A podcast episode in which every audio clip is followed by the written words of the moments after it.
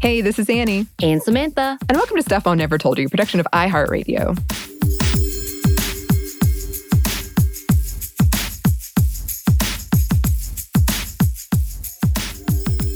So today we have a special edition of Women Around the World, and we're featuring an interview by Ni'cola Mitchell of the amazing organization Girls Who Brunch. And this interview was sponsored by L'Oreal and their Women of Worth initiative. And several of the women we featured on this segment have been recipients of this amazing award. Past honorees have accomplished some really impressive and amazing stuff as champions of the underserved, including impacting legislation and Nobel Prize nominations. If you want to learn more about the inspiring stories behind this year's group of nominees, the work they've been doing, and you know, if you want to vote for this year's national honoree, you can check out womenofworth.com. But today, yes, we have a wonderful interview with a past honoree of the program, Ni'cola Mitchell. Um, quick content warning, brief mention of sexual assault and violence. But yes, let's jump right in. And we're so excited to be talking to Ni'cola today. Thank you so much for being here. Hi, everybody. Thank you for having me. I am so honored to be here. Yes, we are so honored to have you. Can you tell us a bit about Girls Who Brunch? This is Ni'cola Mitchell, and I'm the founder of Girls Who Brunch Tour. Well, Girls Who Brunch is my baby. It's an organization that I founded back in 2015. We take low income at risk girls and we put them with girls from a better circumstance. So, when I say low income at risk, girls who are rescued from the sex trade, girls in foster care, girls who are in group homes, and we put them with girls from a better circumstance and um, let them have fun, teach them. Nobody knows anyone's background, and we're subliminally teaching them at the same time. So, as of date, we have serviced 27,000 girls due to the pandemic internationally because now we're in St. Lucia, England, and Bahamas. Oh, we love this because this definitely goes right in line with what we were talking about when it comes to women lifting up other women and coming through and teaching a better way what it is to have someone who is a mentor and truly caring for others. So this is amazing. Um, can you talk about how you started this organization or how it even began? So, Girls Who Brunch, I was, um, I'm a writer in my real life. A lot of people do not know that. They just know me as the Girls Who Brunch tour lady. But I was in Charleston, South Carolina. And at that time, my mother and my son had just passed. And I was like in a kind of dark space, right? And I was the featured author at a book signing at Barnes and Nobles. Um, it was a whole retreat they did around me, and these girls came in from the Gullah Islands, and when I say that that was like the best thing that ever happened to me, because these girls were so open, so naive, and they were lacking so many just basic skills that regular girls have. So, like, some of these girls didn't even know that pizza came in a box. And when we were having that conversation, I seen that firsthand. I realized that I needed to do whatever I was going to do here in that city. I was an at risk kid. I was raped multiple times before I turned 16. I had my first daughter five days after my 15th birthday, and my second daughter by 19. I was beaten. I've been through so many things, and I've always told myself I was going to give back to girls. I just did not know how to do it. So when I met these girls and I was in a place of, you know, like kind of lost, like in that wilderness, I needed something to set my mind on to get out my funk. And two, three months later, we created the first Girls Who Brunch Charleston, and we had over 250 girls there, which was crazy. Yeah, that's that's amazing. And you've already touched on this a little bit, but can you talk about the reach and impact of Girls Who Brunch um, that it's had since you've created it? So before the pandemic, we were at like 8,500 girls, and we're on a 21 city tour. And that's averaging about 250 to 350 girls per city. But once COVID happened and we had to go virtual, I started using StreamYard and having hosting each city's tour virtually. So now with it being um, streamed on YouTube, but also on all these different Facebook networks, now we were having like going from 250 girls live to like 3,000 people live the entire six hour duration of our event. And that was just wild to me, right? Because you know, you would think somebody's going to be bored or whatever, but I really put a lot of input and thought into it. We have online games, we have all these different things that the girls can do interactively while they're watching the event at the same time. We have speakers, panels, workshops, still everybody is still mailing now the girls their gifts to their house. And so that's how we were able to tripled the numbers just in one year by COVID. And then now we started this um, online masterclass series. And this last one we just had, I had 40 girls from St. Lucia that were also involved in the session. So that was even wilder to me because these babies are logged in at five o'clock. The session doesn't start till six waiting like they're just so enthused and happy elated that they're able to participate in this. So now we're going to actually launch Girls Who Brunch tour st lucia july 22nd from this on ground. That is amazing and such a beautiful thing to see it grow such a necessary thing. And i'm sure so many parents and people who have young girls in their care are so grateful to have this as something that they can take part in. And you deservedly were nominated for L'Oreal Women of Worth, and we've actually featured a few. And yeah, you are a part of that. That is phenomenal and is well deserved, well earned, obviously. Um, how do you feel about all of that? And how did you find out you were nominated? So funny story, right? I could tell you the truth. I don't have to give the edited version. I did not know, right? And so I started getting all these emails and stuff from them that we, you know, you're nominated, blah, blah, blah. But I never thought I was going to make it to the end. And so they kept get having us do all these like it's not an easy thing for anybody right. who is out there that wants to be a woman of worth. This is like a beauty pageant on steroids, okay? In reality, you have to do all kind of stuff. You had to show your skills, just everything. And so I just never thought I got it. They had said you were going to find out. I forgot like before the 4th of July, right?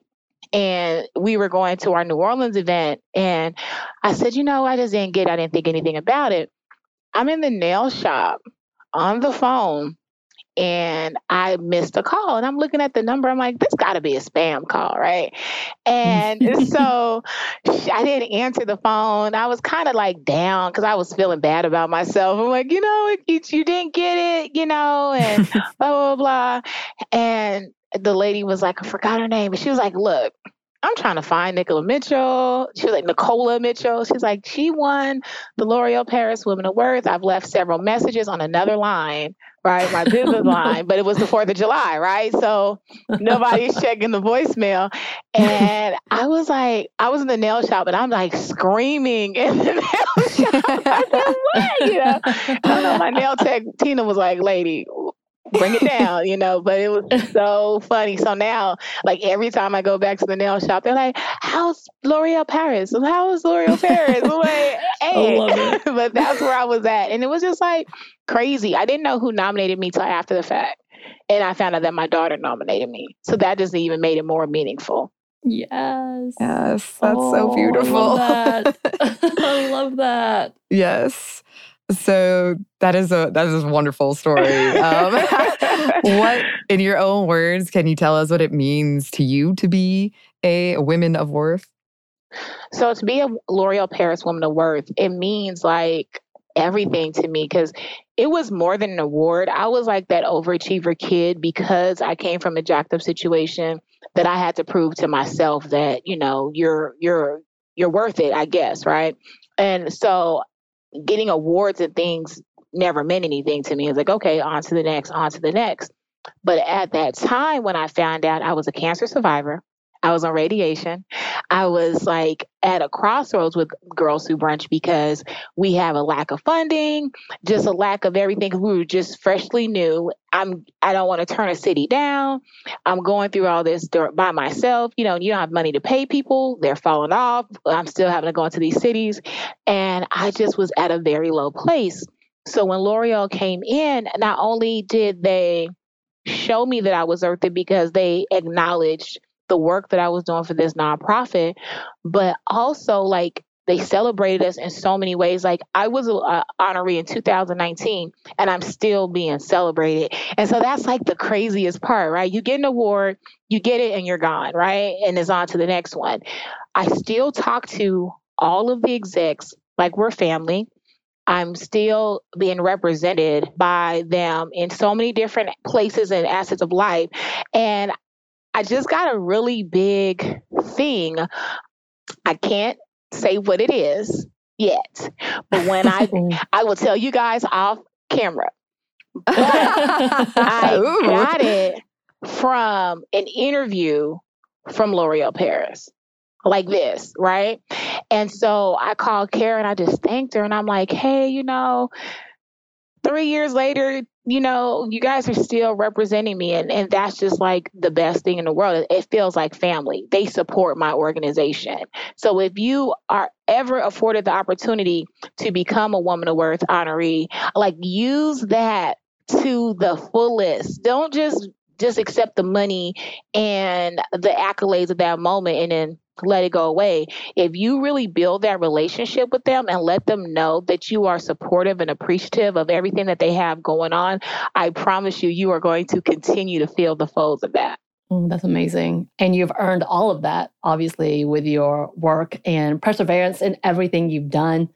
And with that, obviously, you've done a lot of good and you're continuing to do so much goodness for those around you, our community, because we were talking about the fact that you are in Alpharetta now in Georgia, essentially. Yeah. And I love that because that's our community and love seeing a program like this thrive. But with that, mm-hmm. well, what else can we expect from such an inspiring woman like yourself? Because you're doing so much, obviously, and you are a fighter to the core of everything. So, what is the next big thing? wow. So, my bucket list was to be international, right? So, I am uh, from Jamaica. And so, once I get to Girls Who Brunch Tour Jamaica, I'm going to feel like I made it, correct? And, but like, just continue to put out more programs. Like I, I had a moment of reflection this weekend. I broke my foot, so I'm still traveling with a boot on, and I'm sitting there on the um, wheelchair assist coming going to, from between the gates, and I'm and I'm just like, you know, this is crazy that so many people wants us here. They're creating things for me. Before I was like fighting for people to know who I am. And now there's so many people who knows who girl if they don't know who I am. People know who Girls Who Brunch is. And that's just like crazy to me. And so I just want to continue to make it a household name. We have eight functional programs right now. We have masterclass series, I have feeding programs, I have holiday programs. And I just want to be able to implement each of those things in every city right? On ground in every city. Our virtual programming is the bomb, but I want to be able to bring in more girls from across the world. We are supposed to be going to uh, Africa and uh, Romania.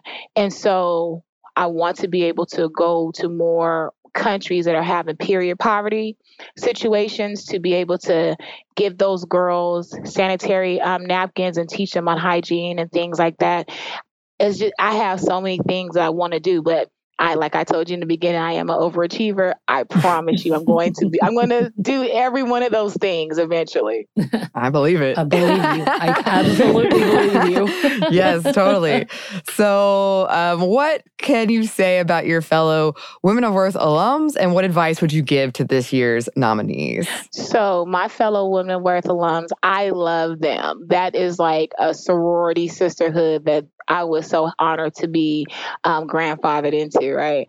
I talk to majority of my class on a weekly basis. The ones who I don't speak to on a weekly basis, I do talk to them not just like that one time. We talk on a regular basis. I try to incorporate everybody in my program in some capacity, and they do the same thing for me. I just had a weekend retreat with Crystal a couple weeks ago. Uh, we went to the winery and stuff just to have some R and R because she she was going through some things and she told me that I needed a break. I'm going to see Shantae this weekend in Chicago. We're going to have a weekend, so it's just a sisterhood that I was of amazing women that are just dope chicks that are doing some great things. And what I would tell any upcoming classes this year and beyond, like I said before, please just utilize this relationship and build on it. Just don't come in, get your award, and leave. Like, go in, and really get to know your class because you're going to be able to grow even more because these great women are just put in. And it's great to see a lot of women who follow causes and and live like this. Women who go after their dreams and but it's a cause. That's because in some way they have been hurt they have been abused they have been something in some capacity right? So knowing that and being able to be put in a room of women who have like shown up and shown out above everybody else, like that's fantastic and support them because the same way we I'm broken and Girls Who Brunch has fixed me, they are broken as well. And they're they're fighting for that cause because that's healing them. So we look at it like that and support each other, then you know you're gonna be unstoppable. That's that's amazing and beautiful. And thank you, thank you, thank you so much for being here with us. It's been such an honor. Yes. And congratulations on your very, very, very well deserved award. Well earned, deserved honor. Yes. Thank you. We will be watching you and Girls Who Brunch in a non creepy but very interested way to see what you do. Look, you are always welcome. Like I said, the next event we have in Atlanta, you guys will have front row tickets to come. Awesome.